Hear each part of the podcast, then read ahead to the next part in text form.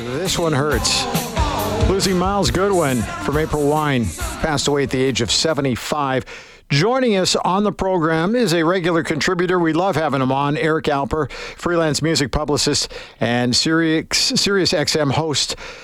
Uh, well, Eric, let's uh, let's talk about Myles, who you uh, you were very close to. Obviously, uh, your uh, your feelings on everything today. Um, wow, it it wasn't a shock, but it still hurts nonetheless. And every you know what's wild about this is you know when you and I talk after somebody passes away, yeah. and we kind of pay tribute to them on this station. Um, it's kind of interesting to see worldwide what that person means to the rest of the media world or fans around the world. I can't tell you how many hundreds and hundreds and hundreds of Facebook posts I've seen since yesterday when I announced that unfortunately he passed away around noon. How many people saw April Wine in high school yeah. when they were playing the cafeteria? And it reminded me back in the 70s, when you were a rock and roll band, the only way to get your music out to the people was not through TikTok and not through MTV or Much Music. It was to play every single bar and venue and high school in the area. And that's how Rush got their start and Triumph and the Guess Who and BTO. And it's how April Wine was able to crack through the market, not only competing with all of those bands, but once they kind of hit America, competing against the Who and the Stones and Led Zeppelin, and selling 10 million copies around the world. It's it's pretty wild to see all of the tributes that are coming in because it's just it's lovely. It's tough losing Myles at age 75, but but you know what, Eric, and you you just hit the nail on the head here because I'm going to high school in the 70s, Harry Ainlay Composite High School in Edmonton. I remember on a Friday night, I believe we went to see them perform at the Kinsmen Fieldhouse, which was it was, you know, it's one of those places where, you know, when you go back, you just seem to remember everything for that brief moment when. The ticket price would oh, buy yeah. you a bottled water right now. Yes.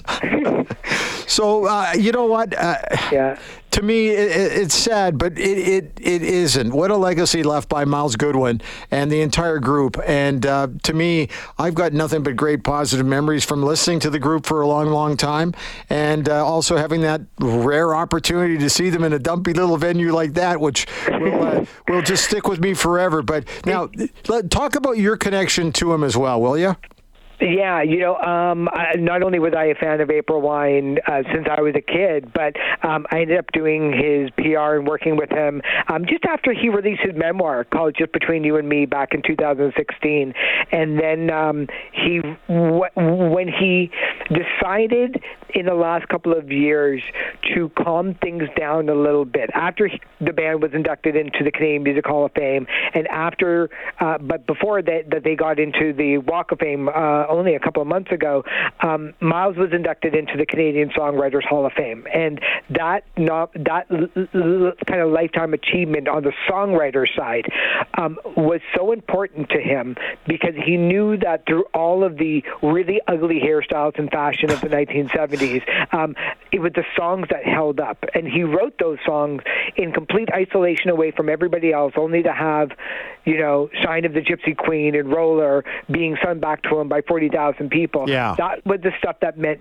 the most to him. And so I started working with him when he decided that he was going to leave Montreal and um, and go back home to the East Coast. And that's where he released a couple of albums called Myles Goodwyn and the Friend of the Blues, Volume 1 and 2. Volume 1 got the Juno nomination for Blues Album of the Year, but both volumes won the Best Blues Album for East Coast Music Awards. But he wanted to be close to his family, and he wanted to be close to his friends.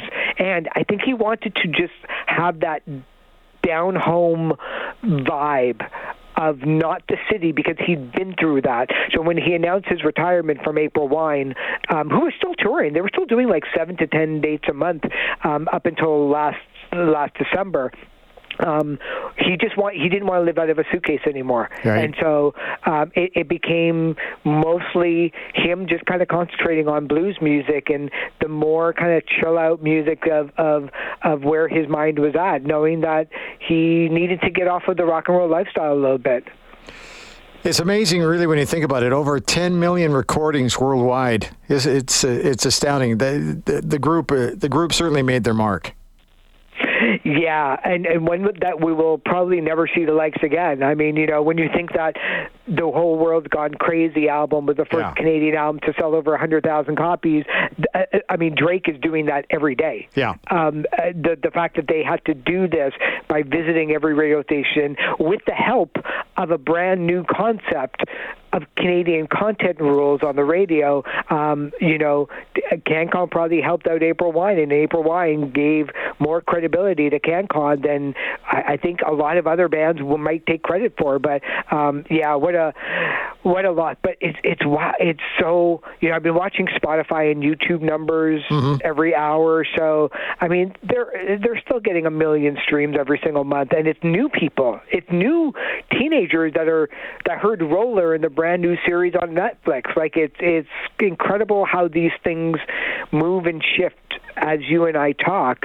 Where when we would have found out that Myles passed away, all these people would have had to go A and find a record store and B yeah. hope that they have a copy of Greatest Hits. Now it's like it's on demand. It's right there for you. So we're seeing so much love and attention around the world to him. It, it, it would have made him so happy to see.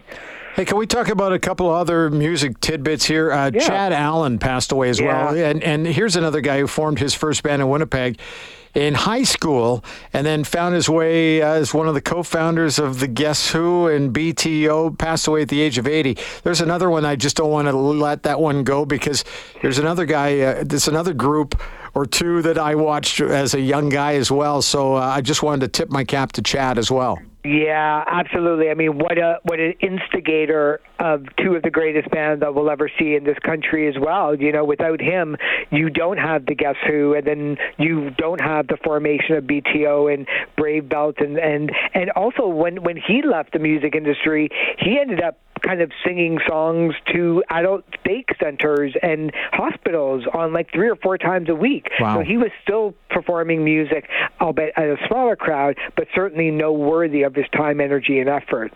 And finally, and this is not a Canadian group; it's called Kiss, another group that I saw at the uh, at the Fieldhouse as well back in the '70s, wrapping up their long run. Uh, how many how many uh, runs was it where they said this is going to be it? I think this one might be.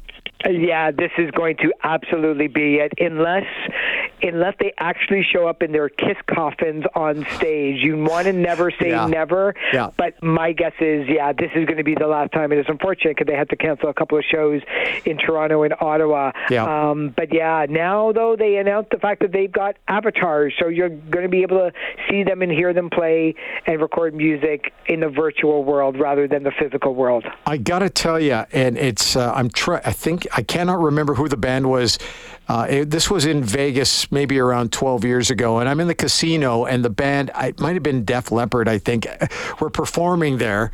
And uh, we were standing in the lobby, and two members of the band, I can't remember even who they were, just happened to be standing uh, around in the lobby, and a few people had recognized them, but they were standing next to this slot machine that was a Kiss slot machine, and the two of them started laughing and go, "Man, that Gene knows how to market." It's a great story. I just, I, I, I loved it. I love it, and and you know, I, I I've seen pictures of Elton John with his pinball machine in yeah. the 1970s, and that was state of the art. Um, now you have to have your own slot machine in your own name, but yes, uh, I think Gene uh, estimated, I think it was 6,500 products that he's licensed wow. Kiss to. I mean, everything from Kiss diapers to Kiss coffins. So he would say, from birth to death, Kiss has you covered. Yeah. The other thing too about Kiss, uh, they they they made they, they, made their mark, and, and to have the shows at MSG the way they did, it's unfortunately yeah. the two Canadian ones uh, got canceled because Paul Stanley was feeling a little off. But you you knew they had to be ready for those two uh, New York City concerts.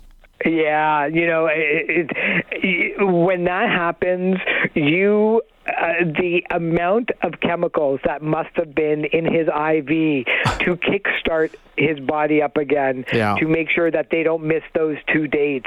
Um, I mean, that's the stuff that, that science can offer.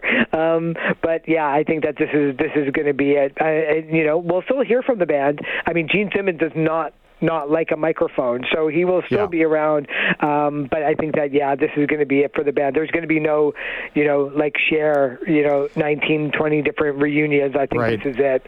Well, the other thing too, uh, Gene was almost sobbing at the end at MSG. So, in fact, so much his makeup was running. That's that's how crazy it was.